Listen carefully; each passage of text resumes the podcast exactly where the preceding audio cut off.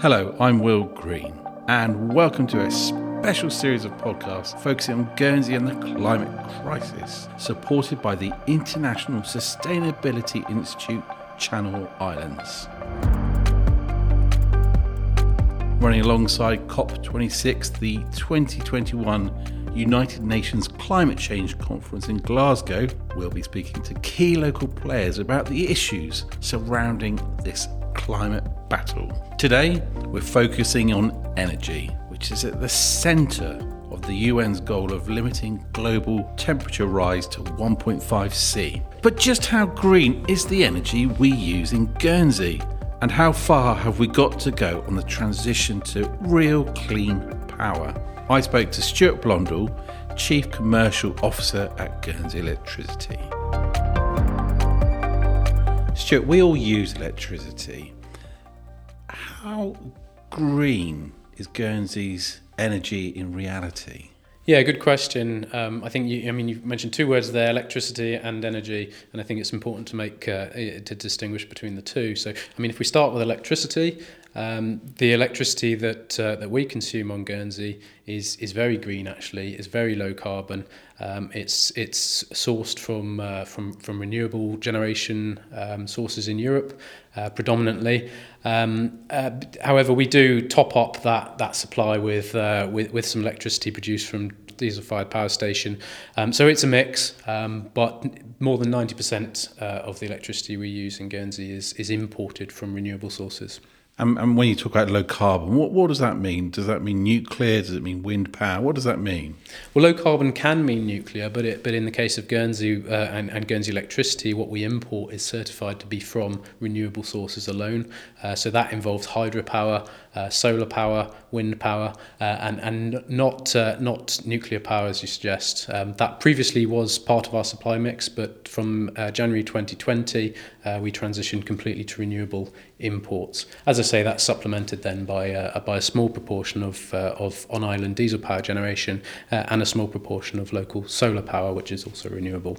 And just uh, for for clarity, it's not just a paper exercise. This is not you, you get given a piece of paper saying yes, this is from renewables, and somewhere down the line, it's actually from another source. Yeah, I mean, this is uh, yeah, this is a topic of debate. Um, we we see a lot, and uh, you know, the important thing to remember is that there is a market mechanism. Um, it's called guarantee of origin uh, that allows us to be assured of the source of, of the electricity that, that is being consumed on Guernsey.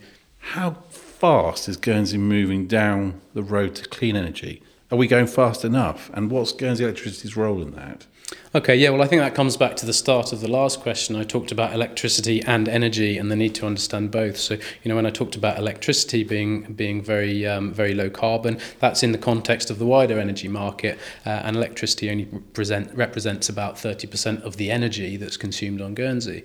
Um, so the, the rest of the energy comes from things like oil, and that might be oil to heat your home, or oil to, to, to, to run your vehicle, uh, or even to uh, for aviation or marine fuels as well. Um, so there's oil that represents a big proportion of um, of the energy supply mix in Guernsey, maybe two thirds, uh, and then there's uh, a relatively small proportion of gas, uh, and then some solid fuels as well, so wood and coal and that sort of thing. Um, those uh, those fuels are quite carbon intensive. They do have a, a much higher carbon intensity than, than the electricity we supply, uh, and because there's still sort of 70% of the of the energy mix supply mix is coming from fossil-based sources, uh, there's still a long way to go. And and how can we go faster on that road? Does it need more investment from Guernsey Electricity? How, how do we take this forward? Yeah, I mean, investment is required. Uh, the, the, the, the, the transition to uh, a low carbon economy, um, to renewably sourced energy from from away from fossil-based energy is a transition. I think it's really important to remember that. Uh, and you know, you've seen in in in the uh, in the in the COP26 some countries making commitments 2050, 2055, 2070. You know, it's every every country, every jurisdiction sees it as a transition, a journey from where we are now to where we want to get to. So it is a journey of change. Um, one way to create a, you know a net zero energy system is through electrification because as as I've already said, electricity is a is a low carbon energy product or you know in our case predominantly a renewable uh, energy product.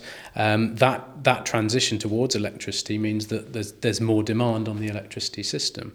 Um, now that requires investment uh, in the in the power grid, um, but there's also an underlying need to continually invest in the power grid anyway. You know, infrastructure doesn't last forever; it does has to be does does have to be replaced and renewed, uh, and then uh, as it's replaced and renewed, can be upgraded, built bigger, essentially to to accommodate the demands of the future.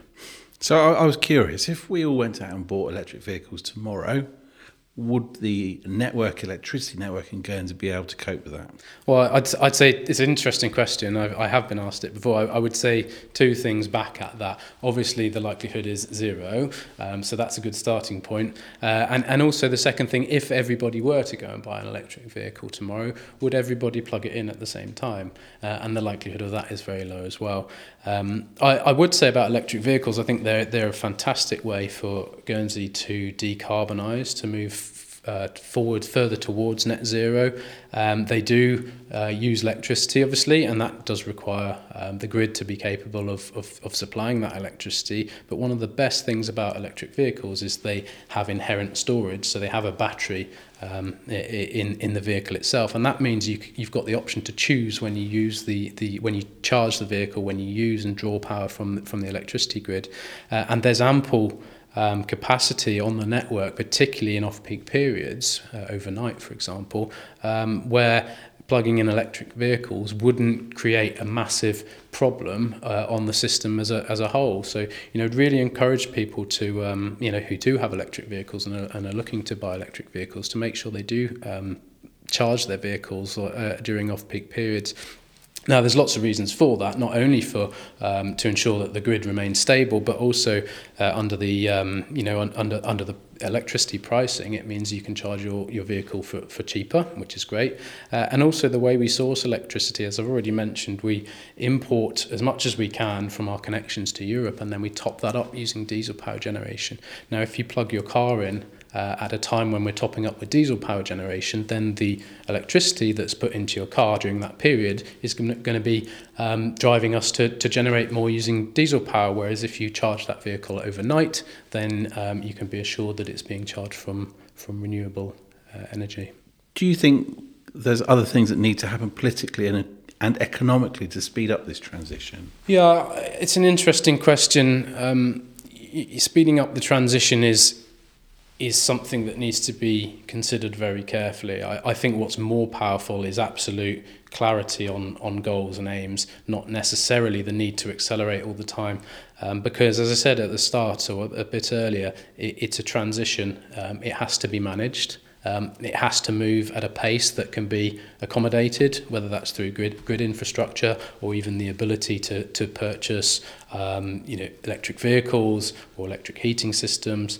And, and, and naturally, people will roll through those technologies as well. You know, like you said, what if everybody bought an electric? Well, well, they're not going to because people will run a vehicle for a certain period of time, own a vehicle for a certain period of time before reinvesting in another one. So it is a transition and it needs to be managed. And as I say, I think the most powerful thing is to make very clear um, goals and milestones on that journey uh, and, and stick to them.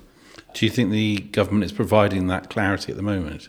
I would say the government's put out an energy policy which is, gives very clear high level milestones as to the rate of transition uh, and you know and some interim milestones as well which is really important to work towards. Um, the, the, the, the Guernsey energy policy does talk about a 2050 net zero target or sooner. So the door is open for you know for, for doing things sooner. But as I say the most important thing is to if we if we consider doing things quicker or accelerating we have to do that in a managed way. Absolutely. And I guess one of the big controversies one of better word recently has been around regulation. Guernsey is quite unusual because you know electricity is a monopoly provider in Guernsey, or it has been traditionally. Obviously, there are people wanting to enter into the market. They've got licenses, particularly around renewable. How does that fit into the mix? Because we are a small place.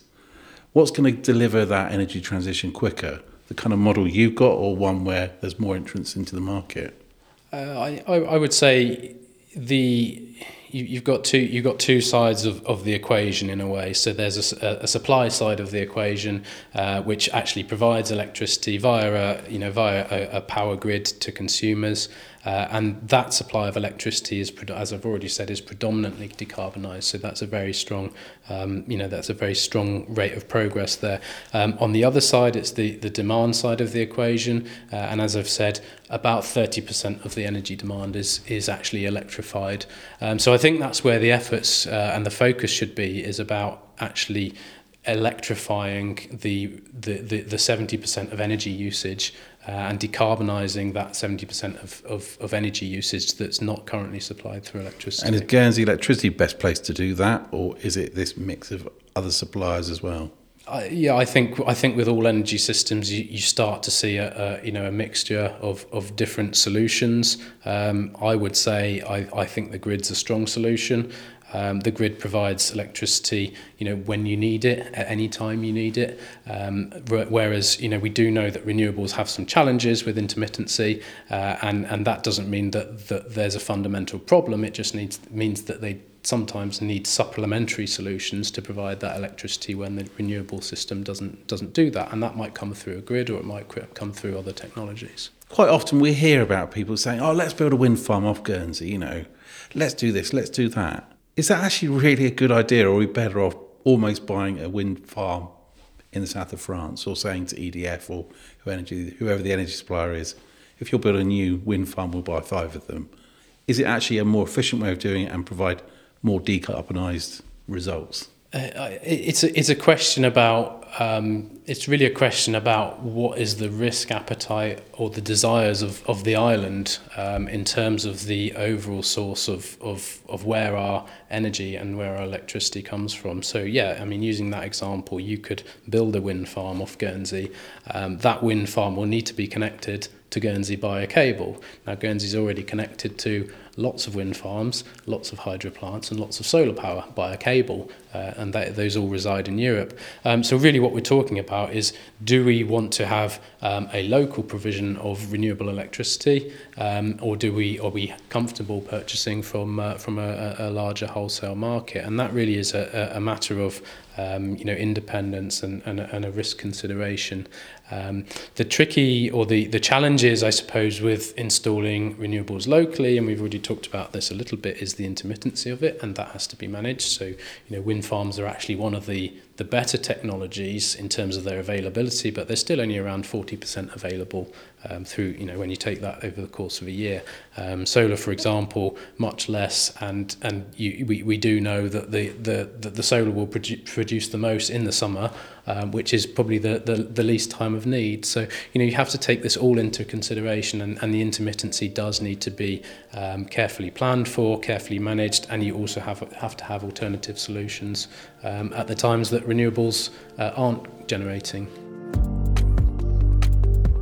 That was Stuart Blondell, Chief Commercial Officer at Guernsey Electricity. Next up, our attention turns to youth empowerment and what Guernsey's young people want to see from the island's leaders when it comes to climate action. For now, thanks for listening. You can find me on Twitter at Politics Editor and LinkedIn. Get involved in the discussion and let me know what you think of what you've heard so far.